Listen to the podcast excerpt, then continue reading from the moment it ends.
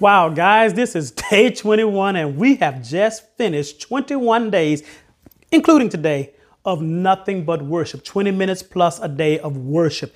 And so today I am combining the podcast, the, the uh, videos, and the book all doing the same thing on the 21st day. And that is today, you can't do this driving because you're going to write a love letter to God. In all of these days, the aim was to develop a love language that was personal, not necessarily religious. While there's nothing wrong with using religious jargon, by this time you are at a point in your life now where you are just as natural with God in your love walk with Him and saying what you want to say to Him. So today, we're going to just write Him a love letter. So whenever you get time today, write that love letter. Now, why the love letter?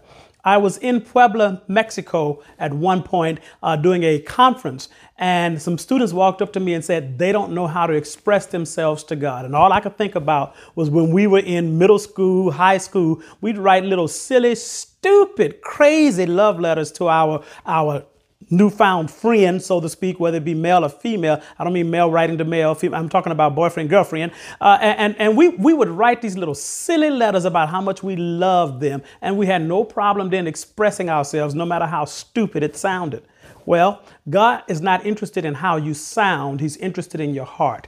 And so today, this is what I want you to do. I want you to take some time before the day is out, sit down and write God a love letter. I will post on our website a copy of my love letter to God that I wrote also in the back of the book so that you can see it. But I want you to write a love letter and express yourself. Remember, uh, you know, when a husband, uh, when a wife asks her husband, Do you love me? And he says, Of course I love you. She's looking for more than just, Of course I love you. She's looking for him to express himself. That's what I want you to do today. Express yourself and how much you love God. Hey, it's been fun 21 days. What's next?